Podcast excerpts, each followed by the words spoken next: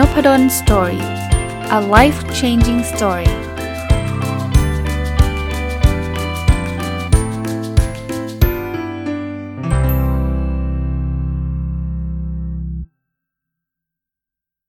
วัสดีครับ ยินดีต้อนรับเข้าสู่นพดล Story พอดแคสต์นะครับ วันนี้ยังอยู่กับหนังสือเล่มนี้นะครับ ความลับของความสุขของคุณนิ้วกลมนะหลายคนบอกหูทำไมอาจารย์รีวิวหลายตอนจัง ก็ต้องบอกว่าหนังสือหนาเกือบ 400 หน้านะครับ จริง ๆ น่าจะเกิน 400ด้วยมั้ง นะครับแล้วก็จริงๆที่ผมรีวิวเนี่ยต้องบอกว่าไม่ไม่ได้เป็นเศษเสี้ยวของหนังสือเลยนะ หนังสือเนี่ยมีรายละเอียดเต็มไปหมดเลยนะครับ ประมาณ 400 เปิดดูละ แล้วแล้วผมแค่หยิบบางบางบางบางบท จะเรียกว่าเป็นบทสรุปดีกว่านะเอามาขยายผล เอามาพูดคุยกันมากกว่านะครับ ก็อย่าอย่าคิดว่าเป็นการรีวิวหนังสือแบบ traditional หรือแบบ ที่เรียกว่าเอาหนังสือมามาเล่าให้ฟังหมดไม่ไม่ได้เป็นรูปแบบนั้นนะครับ เรียกว่าหยิบหนังสือที่ชอบ แล้วก็หยิบประเด็นมาชวนคุยนะวันนี้ประเด็นไม่ยาวไม่ยาวแต่ว่าผมว่ามีความสำคัญแล้วก็มีประโยชน์นะครับ คือชื่อตอนคือความลับของความสัมพันธ์นะถามว่าทำไมคิดว่ามันมีประโยชน์เพราะว่าผมว่าเรื่องความสัมพันธ์เนี่ยมันเป็นแกนเลยของความสุขของชีวิตคำว่าเป็นแกนคือว่า เอาตรงๆนะสุขไม่สุขเนี่ยมันขึ้นอยู่กับความสัมพันธ์ของคนรอบข้างกับเราอะคนรอบข้างก็เช่น ครอบครัวอันนี้ติดติดเราเลยเนาะคุณพ่อคุณแม่กับเราหรือว่าลูกๆคู่ชีวิตเรากับเราอะไรเงี้ยเราก็ไกลออกมานิดนึงก็เพื่อนนะไม่ว่าจะเป็นเพื่อนในชีวิตเพื่อนร่วมงานเพื่อนอะไรต่างๆนะครับ หรือคนที่เรารู้จักนะเพราะนั้นการสร้างความสัมพันธ์เนี่ยผมคิดว่าจะส่งผลโดยตรงกับความสุข คราวนี้เอ่อ ในหนังสือคุณนิ้วกลมเนี่ยเขาก็มีบทสรุปอันหนึ่งที่ผมอ่านแล้วผมรู้สึกชอบนะเขาบอกว่าให้เราเนี่ยมันสังเกตสนามพลังนะครับสนามพลังคืออะไร คือบอกสังเกตนะคนแต่ละคนเนี่ยมันจะมีพลังต่างกันนะผมไม่รู้ว่าแต่ละคนจะเป็นเหมือนผมหรือเปล่านะครับ เช่น เราจะเจอเพื่อนบางคนเนี่ยที่แบบเราเข้าไปแล้วรู้สึกแบบทุกอย่างมันสว่างสวัยอะ่ะเคยเคยมีเซนต์แบบนี้ไหมเซนต์ที่แบบว่าถ้าคนนี้อยู่ในห้องเนี่ย มันจะดูสดชื่นไปหมดเลย ราะเขาเขามีพลังแบบนั้นเน่ยเขาเป็นคนแบบนั้นน่ยนะแต่ไม่ได้แปลว่าเราจะต้องคบหาเฉพาะคนที่แบบว่ามี energy มีพลังอย่างเดียวนะบางทีเราอาจจะต้องการความสงบ คุณเข้าไปเจอพลังแบบนั้นมันก็อาจจะไม่ใช่ใช่ไหมโอ้หัวเราะขำกิ้งกันตลอด อันนั้นคือสนามพลังแบบอีกแบบหนึ่งถ้าคุณต้องการความสงบเนี่ย คุณลองเข้าห้องสมุดเนี่ย คุณจะได้อีกพลังหนึ่งเห็นปะนั่นคือสนามพลังที่ต่างกัน ห้องสมุดส่วนใหญ่ก็จะเป็นพลังของคนที่ ชอบเงียบๆห้องสมุดจะไม่ดังใช่ไหมโดยโดยธรรมชาติชอบอ่านหนังสือนะหรือคุณอยากได้สนามพลังอีกอีกแบบหนึ่งเช่นคุณไปร้านกาแฟ ก็จะเจออีกมูดอีกโทนหนึ่งใช่ไหมเพราะนั้นเนี่ยบางคนเนี่ยสังเกตตัวเองนะบางคนเนี่ยเราจะทำงานได้ดีในในสภาวะแบบหนึ่งสภาวะแบบเงียบๆคุณก็ไปห้องสมุดหรือนั่งอยู่คนเดียวในห้องอะไรเงี้ยสภาวะแบบอาจจะมีคนอยู่บ้างจ๊อกแจ๊กบ้าง แต่ไม่ดังมากนัก คุณอาจจะไปร้านกาแฟ นะหรือว่าสภาวะที่คุณต้องการแบบความฮึกเหิมอึกระทึกคึกโครม คุณอาจจะต้องไปฟังฟังเพลงไปคอนเสิร์ตอะไรเงี้ยอันนั้นคือสนามพลังนะคราวนี้ความสัมพันธ์มันก็จะขึ้นอยู่กับสนามพลังนั่นแหละ คุณไปสนามพลังแบบไหน คุณก็จะเจอคนประมาณนั้น แล้วความสัมพันธ์ของคนมันก็จะจะแตกต่างหลากหลายออกไปนะครับไม่ว่าจะเป็นความสัมพันธ์คุณไปห้องสมุดนะ ถ้าคุณจะไปเจอเพื่อนเนี่ยนะ คุณจะเจอเพื่อนที่เขาชอบอ่านหนังสือ ชอบ เด็กเรียนหน่อยนะอารมณ์คล้ายๆแบบนั้นนะเนาะถ้าคุณไปคอนเสิร์ตคุณจะเจออีกคนอีกกลุ่มหนึ่งเพราะนั้นเนี่ยผมว่าเรื่องนี้ก็เป็นเรื่องสำคัญนะถ้าเกิดคุณต้องการสร้างความสัมพันธ์กับใครเนี่ยก็ดูดูดูสถานที่นี่ผมต่อยอดให้ไปอีกนะหนังสือไม่ได้เขียนถึงตรงนี้หรอกนะครับ แต่ดูสนามพลังนะครับ อันที่2นะเขาบอกให้เราสังเกตว่าตัวเรานำพลังแบบไหนเข้าไปในพื้นที่นั้น จริง ๆ ตัวเราเนี่ยก็มีพลังในตัวนะ คุณเป็นคนแบบไหนเนี่ย คุณจะพาพลังแบบนั้นเข้าไป อย่างที่เมื่อกี้ยกตัวอย่างนะ คือตัวเราสมมุติว่าเราเป็น extrovert มากๆ เราเป็นคนที่ชอบพูดคุยกับคนอื่นเนี่ย เวลาเราเข้าไปที่ไหนเนี่ย เราก็จะแบบมีพลังแบบนี้ฉายมันออกมา เราอาจจะทักคนนู้นทักคนนี้ เฮ้ยเป็นไงบ้างอะไรเงี้ย เราจะเมาส์แตกกันนะเพราะเราเป็นคนแบบนั้นเราเอาพลังแบบนั้นเข้าไป เพียงแต่ผมต่อไปอีกนิดนึงคือ คุณก็ต้องระวังอีกเหมือนกันว่าพื้นที่แบบนั้นเนี่ยสนามพลังเขาเป็นแบบไหน ถ้าคุณเป็นคน extrovert คุณชอบแบบเสียงดัง คุณชอบขำๆคุณชอบเฮฮา แต่คุณไปในห้องสมุดเงี้ย แล้วคุณไปปล่อยปล่อยพลังนั้นออกมา มันก็ไม่ค่อยถูกต้อง เผลอๆคุณอาจจะโดนโดนตำหนิได้นะว่าเขาต้องการความเงียบอยู่ใช่ไหมคุณไปไปเอาพลังแบบนี้เข้าไปใช่ปะอีกมุมหนึ่งนะ พลังมันไม่ได้เป็น extrovert introvert อย่างเดียว เข้าใจคาว่า extrovert introvert นะครับ extrovert ก็คือคนที่แบบชอบพูดคุยเฮฮาชอบอยู่กับคนหมู่มาก introvert ก็คล้ายๆ เก็บตัวหน่อยนะมันอาจจะเป็นเรื่องพลังของความคิดเชิงบวกเชิงลบแบบนั้นก็ได้นะ สังเกตไหมบางคนเนี่ยเป็นคนคิดลบมากๆเนี่ยพอเดินเข้ามาในห้องเนี่ยห้องมันแบบเหมือนทะมึนขึ้นมาทันทีอะ่ะเพราะแบบพอเขาเอ่ยปากเราก็เอาอีกแล้วนึกออกไหม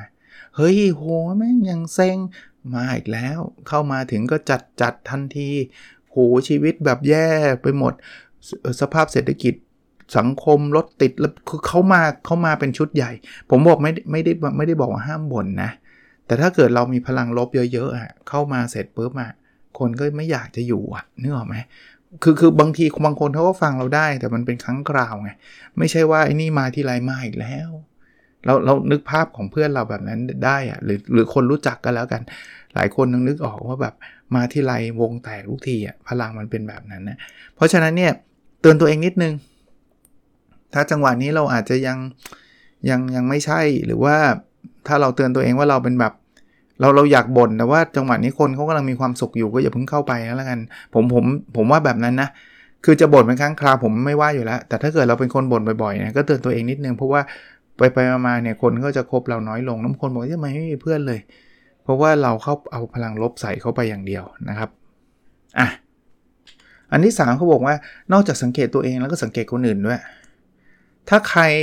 เห็นคนนี้เข้ามาแล้วเรารู้สึกว่ามันเป็นพลังที่เราไม่อยากรับเนี่ย เราก็เดินหนีซะอันนี้อันนี้เป็นการปกป้องตัวเราเองนะไอ้นี่มาบ่น3ชั่วโมง เป็นไปได้นะ ถ้าเป็นบางคนบอกหนีไม่ได้อาจารย์ มันเป็นหัวหน้าเรานั่นก็ยากนิดนึง แต่ว่าถ้าเราหลบได้หลบเหอะเพราะว่ามาถึงแล้วคุณก็โดนใส่ใส่ใส่ใส่ใส่แล้วคุณก็ไม่ไหวอะ่ะคือสุดท้ายเดี๋ยวคุณก็คุณก็แย่ใช่ไหมก็พยายามหลีกเลี่ยงเพราะคุณก็ต้องสังเกตอะว่าคนเนี้ยเขาใส่พลังอะไร แล้วเราก็มูดตัวเราเองด้วยเนาะว่าตอนนั้นน่ะอารมณ์ความรู้สึกเราเป็นยังไง ถ้าคุณรู้สึกดาวอยู่แล้วรู้สึกแย่อยู่แล้ว แล้วคนพลังลบมันจะมาจะมาใส่คุณอย่างเงี้ยคุณเดินหนีคุณอย่าพึ่งคุณยังไม่แข็งแรงพอ แต่ถ้าเกิดตอนนั้นคุณยังโอเคเหงาเหงาว่าไม่มีคนคุยเว้ยไอ้นี่มาเลยอ่ามาใส่มาเลยมา อยากมีคนคุยอยู่ก็โอเคเพราะนั้นมันก็แล้วแต่กาลเทศะนะแล้วแล้วแต่ timing นะครับอะอีกอันเขาบอกว่าบางทีเราไม่ต้องไปเข้าหานะแค่ standby อยู่ตรงนั้นก็โอเคแล้วอันนี้เนี่ยมีคำแนะนำอยู่อยู่ ในหนังสือหลายเล่มเลยนะครับว่าเขาพูดถึงคนซึมเศร้าหรือว่าจริงๆหนังสือเล่มอื่นนะผมไม่ได้บอกว่าเล่มนี้ต้องพูดถึงเรื่องนี้นะผมแค่ขยายความให้ฟังว่าบางทีเนี่ยเขาไม่ต้องการคำแนะนำหรอกเขารู้หมดแล้วว่าซึมเศร้าเธอก็ทำตัวให้สดชื่นสิพวกนั้นเขารู้อยู่แล้วมันทำไม่ได้ไงคือถ้าเกิดมันทำได้ก็ทำไปแล้วนะเราไม่ใช่ว่าเขาไม่ไม่มีความรู้เรื่องโรคซึมเศร้านะจริงๆเขาอยู่กับโรคซึมเศร้ามามาหลายปีแล้วด้วยเขาไปโหอ่านหนังสือไม่รู้กี่เล่ม หรือว่ามีคนมาแนะนำเขาเต็มไปหมดนะ เพราะฉะนั้นเนี่ยถ้าเราเข้าใจสักนิดนึงถ้าไม่เข้าใจก็ไม่เป็นไร ผมคิดว่าคนซึมเศร้าเขาก็รู้แหละว่าคนส่วนใหญ่อาจจะไม่เข้าใจ แต่ว่าถ้าเข้าใจสักนิดนึงเนี่ยจริงๆแล้วสิ่งที่เขาต้องการคือ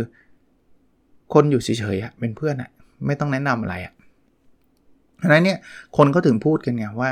เออจริง ๆ แล้วอะเราบอกเขาแค่ว่า เออ เราเป็นกำลังใจให้นะ เรานั่งอยู่ตรงนี้นะ ถ้ามีอะไรบอกเราได้จบ คือไม่ต้องบอกว่าแกเป็นอะไรทำไมถึงเป็นอย่างนี้ดูสิ แกชีวิตดีกว่าฉันอีก ฉันชีวิตแย่กว่าแก ฉันยังไม่เป็นซึมเศร้าเลยทำไมแกเป็นซึมเศร้า ไม่ต้องครับบางทีเขาไม่อยากฟังด้วยซ้ำนะครับ ไม่อยากฟังด้วยซ้ำแต่ว่าต้องพูดแบบนี้อีกนิดนึง เพราะว่าผมจำได้ว่าเมื่อไม่นานมานี้ก็มีดราม่า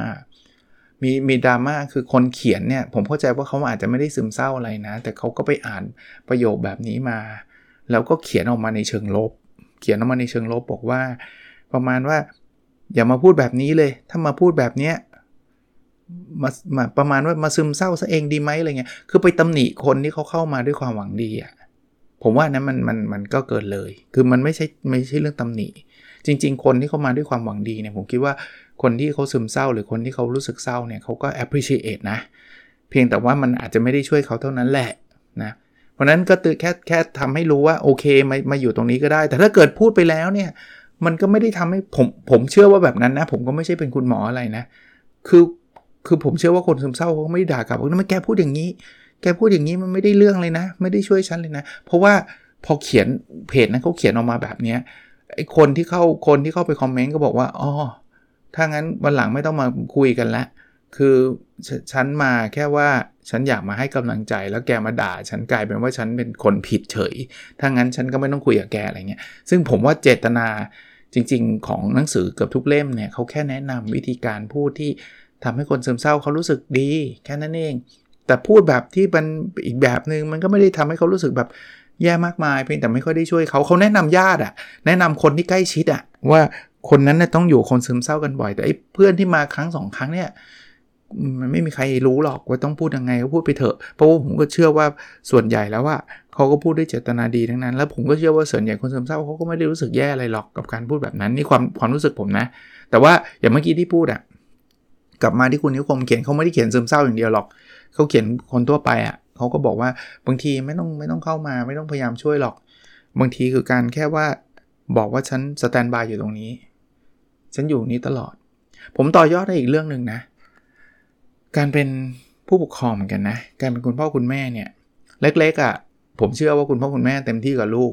ไม่ใช่แค่สแตนบาย คุณพ่อคุณแม่ทำให้เลย เพราะว่าเขาเล็กอยู่ เข้าใจได้ อันนี้เข้าใจได้ เพราะว่าเขายังไม่มีความความสามารถ เด็กอนุบาลเนี่ยคุณนึกภาพไหมจะบอกให้เขาทอดไข่กินเองมันก็มันก็ลำบากนะ ถึงแม้ว่ามีบางคนอาจจะเริ่มทำได้แล้วก็ได้ แต่ว่าส่วนใหญ่คุณพ่อคุณแม่ก็จะทำกับข้าวให้ จะให้เขา หารถกลับบ้านเองเนี้ยมันก็คงไม่ใช่นะส่วนใหญ่คุณพ่อคุณแม่หรือญาติพี่น้องก็จะไปรับเขากลับบ้านเพราะนั้นเนี่ยคุณพ่อคุณแม่ก็จะเลี้ยงลูกแบบทำทำให้ลูกทุกอย่าง แต่พอลูกเติบโตมาเรื่อยๆเนี่ยผมคิดว่านะอันนี้อันนี้ผมต่อยอดไปอีกนิดนึงนะว่าคุณพ่อคุณแม่จะต้องลองปล่อยมากขึ้นมากขึ้นมากขึ้นมากขึ้นเรื่อยๆซึ่งอันนี้ผมบอกได้เลยว่าสำหรับคนเป็นคุณคุณพ่อคุณแม่หลาย ๆ คนเนี่ยยาก มันมันติดนะครับ มันติดที่เรารู้สึกเป็นห่วง หรือว่าเรารู้สึกว่าเราต้องทำให้เขา แต่ถ้าเกิดคุณทำให้เขาตลอดทุกเรื่องเนี่ยเขาจะโตยาก เขาจะโตยาก เพราะฉะนั้นเนี่ยสิ่งที่เราบอกเขาได้นะ ไม่ใช่ว่าเราจะไม่สนับสนุนตอนนี้ฉันทิ้งเธอแล้วเธอโตแล้วเธอไปจัดการเอง เราบอกเขาได้คือประโยคที่เมื่อกี้ผมพูดนะฮะคือคือหนังสือนี้เขาเขียนบอกว่าจริง ๆ แล้วว่าเราไม่ต้องเข้าไปช่วยเขาหรอก เราแค่สแตนบายบอกเอาลูกลองทำดูมีปัญหาพ่ออยู่เนี่ย พ่อพร้อมจะให้คำปรึกษา แต่ว่าอยากให้ลูกได้ลอง แล้วผมเชื่อว่าเด็กวัยรุ่นเนี่ยเขาอยากทำเขาอยากลองเขาอยากภูมิใจในตัวเองถึงความเป็นผู้ใหญ่ของเขา เพราะฉะนั้นเนี่ยพ่อแม่บางทีอาจจะต้องแบบกัดริมฝีปากนิดนึงเพราะว่าไม่เคยให้ลูกทำเองอะ่ะนี่ออกปะแต่วันนึงอะ่ะลูกต้องเติบโตไงลูกต้องทำเองไงมันก็มันก็ยากที่ผมพูดนี่พูดจากชีวิตจริงผมนะอย่างลูกสาวไปเรียนที่เมืองนอกเนี่ยคือไม่ง่ายเลยนะ ไม่ง่ายเลยนะ เพราะว่า เรารู้สึกว่าแบบเฮ้ยเราแต่ก่อนเนี่ยแบบโหเราก็เป็นห่วงเขาอันนู้นอันนี้ อันนั้นต้องทำอันนั้นระวังอันนี้อันนู้น เราไปรับไปส่งเราอะไรเงี้ย แต่ว่าตอนนี้เขาอยู่ที่นู่นเขาอยู่เขาต้องอยู่ด้วยตัวเขาเองร้อยเปอร์เซ็นต์เลย อันนี้อันนี้ totally ร้อยเปอร์เซ็นต์เลยห่วงไหมห่วงดิเฮ้ยแบบเดี๋ยวกับดึกระวังนะลูกมันมีโฮมเลสอยู่อะไรเงี้ยคือคือเขาก็บอกว่ามี คือเขาก็มีเขาก็ต้องเดินผ่าน ถ้าไม่เบินเดินผ่านก็กลับบ้านไม่ได้ เขาก็ต้องหาวิธีการบริหารจัดการอะไรเงี้ย เพราะฉะนั้นเนี่ยก็ก็ก็ก็ต้องยอมก็ต้องยอมเพื่อให้เขาเติบโตเนาะแต่ก็เราก็บอกว่าเราก็มีปัญหาอะไรเราก็อยู่ที่นี่ตลอดนะครับ พร้อมที่จะสนับสนุนเขานะอะมาอีกข้อครับ คุณนิ้วกลมเขียนบอกว่าคนรู้จักจำนวนมากไม่สำคัญเท่าคนที่รู้จักเราจริง ๆ อันนี้อันนี้ร้อยเปอร์เซ็นต์เลย อันนี้เห็นด้วยร้อยเปอร์เซ็นต์จริงๆทุกข้อผมก็เห็นด้วยนะคือผมว่าเรื่องเพื่อนนะ มันคือเรื่องคุณภาพมากกว่าปริมาณ มีเพื่อน 5,000 คนแต่รู้จักแบบผิวๆ กับมีเพื่อนคนเดียวแต่เป็นคนที่สนิทแล้วแบบไว้ใจกันได้ร้อยเปอร์เซ็นต์นะผมเลือกคนเดียว จริง 5,000 คนมันไม่เรียกว่าเพื่อนด้วยซ้ำนะใน Facebook เราอะเรามีเพื่อนกันเยอะแยะเราใช้คำว่าเฟรนเนี่ยมันอาจจะอย่างอย่างดีสุดก็คือคนรู้จักรู้จักหน้าตากันเท่านั้นเองเราแทบจะไม่รู้ด้วยซ้ำว่าเขาคือใคร หลาย ๆ ครั้งนะคนรู้จักก็มี แต่คุณภาพเนี่ยสำหรับเรื่องเพื่อนเนี่ยคุณภาพสำคัญกว่าปริมาณ เพราะฉะนั้นเนี่ยเราไม่ต้องแข่งกันหรอกว่าเราจะมีเพื่อนกี่คนอีกคนจะมีเพื่อนกี่คน เออ แล้วอีกอีก practice หนึ่งที่ผมผมรู้สึกแปลกๆนิดนึงนะ เพราะเพราะตัวเองไม่เคยทำคือผมชอบเห็นคนใน Facebook หลายๆ คนเนะี่ยชอบประกาศออกมาบอกว่า ตอนนี้เพื่อนเต็มแล้วขออนุญาตลบเพื่อนทิ้ง มันแปลกอะ่ะ คือคือลองลองนึกนึกสภาพถ้าเป็นคนโบราณเขาได้ยินคำนี้อะไรวะ เพื่อนเต็มต้องลบทิ้งเว้ยคือคือแบบฉันจะเลิกคบคนนี้มาคบกับเธออะไรเงี้ยผมผมผมไม่แน่ใจนะว่าท่านอาจจะเข้าใจผิดอะไรหรือเปล่า คือจริง ๆแล้วอะการที่เราแอดกันเป็นเพื่อนเนี่ยนะ เวลาเวลาคนแล้วเขา request friend มาหาเราเนี่ย แล้วเรา accept friend เขาเนี่ย ความหมายคือเราอยากที่จะเห็นโพสต์ของเขานะ เพราะว่าคนที่เขาแอดเฟรนมาเนี่ยถ้าเราอยากให้เขาเห็นโพสต์เราเนี่ยเขาเห็นอยู่แล้วครับเขาแค่กด follow เราก็เห็นแล้วนะครับโพสต์เราถ้าถ้าท่านเปิดโพสต์เป็น Public นะถ้าท่านเปิดโพสต์เป็น Public คือเปิดเปิดให้คนอื่นเนี่ยไม่ต้องเป็น friend ก็เห็นนะครับ หลายคนเนี่ยจริง ๆแล้วอะ่ะผมว่าเจตนาเขานะเท่าที่ผมเดานะเขาอยากให้คนเห็นโพสต์โพสต์เขาเยอะๆ เพราะฉะนั้นเนี่ยสิ่งที่เขาทำเนี่ยเขาไม่ต้องไปลบ friend ทิ้งเลยครับพอ friend มันเต็ม 5,000 นะ เดี๋ยวมันจะมีจำนวนคน Follow ตาม พอมัน add friend ไม่ได้เขาก็จะ Follow เรา ถ้าเขาอยากให้คนเห็นโพสต์เยอะๆเนี่ยวิธีนี้จะ work กว่า ซึ่งผมเชื่อว่าคนที่ผมรู้จักคนหนึ่งเนี่ยเขาเขาต้องการให้คนเห็นโพสต์เขาเยอะๆ แต่เขาไปลบเพื่อนทิ้ง ลบเพื่อนทิ้ง ลบเพื่อนทิ้ง ไป add เพื่อนใหม่เข้ามาเขาบอกว่าใครไม่มีปฏิสัมพันธ์กับเราเราลบทิ้งอะไรเงี้ยถ้าเขาถ้าเจตนารมณ์ของเขาคือเขาต้องการ ให้คนมาเห็นโพสต์เขาเยอะๆเนี่ยการลบทิ้งไม่ work เลยครับ ไม่ work เลยครับ จริงๆ ปล่อยให้เพื่อนเต็มแล้วให้คน Follow ต่อเนี่ยจะ work กว่า แต่การที่ลบทิ้งแล้วไป add คนมาใหม่ มันมันคือ assumption ที่ว่าฉันอยากรู้เรื่องของคนที่ add เข้ามาเป็น friend เพราะว่าการ add friend ทำให้เราเห็นโพสต์เขามากกว่าไอ้คนที่เราลบทิ้ง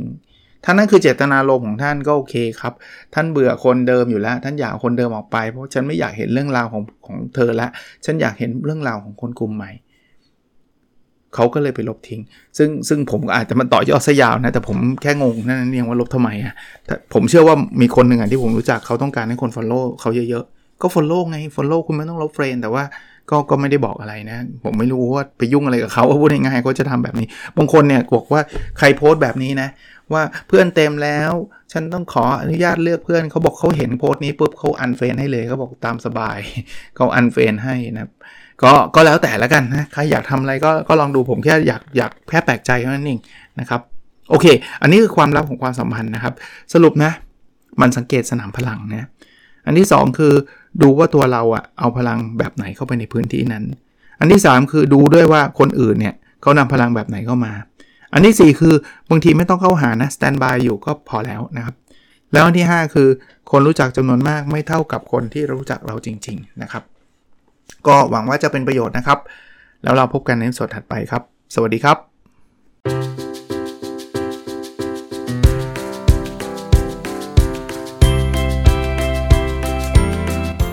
n o p a d o n Story a life changing story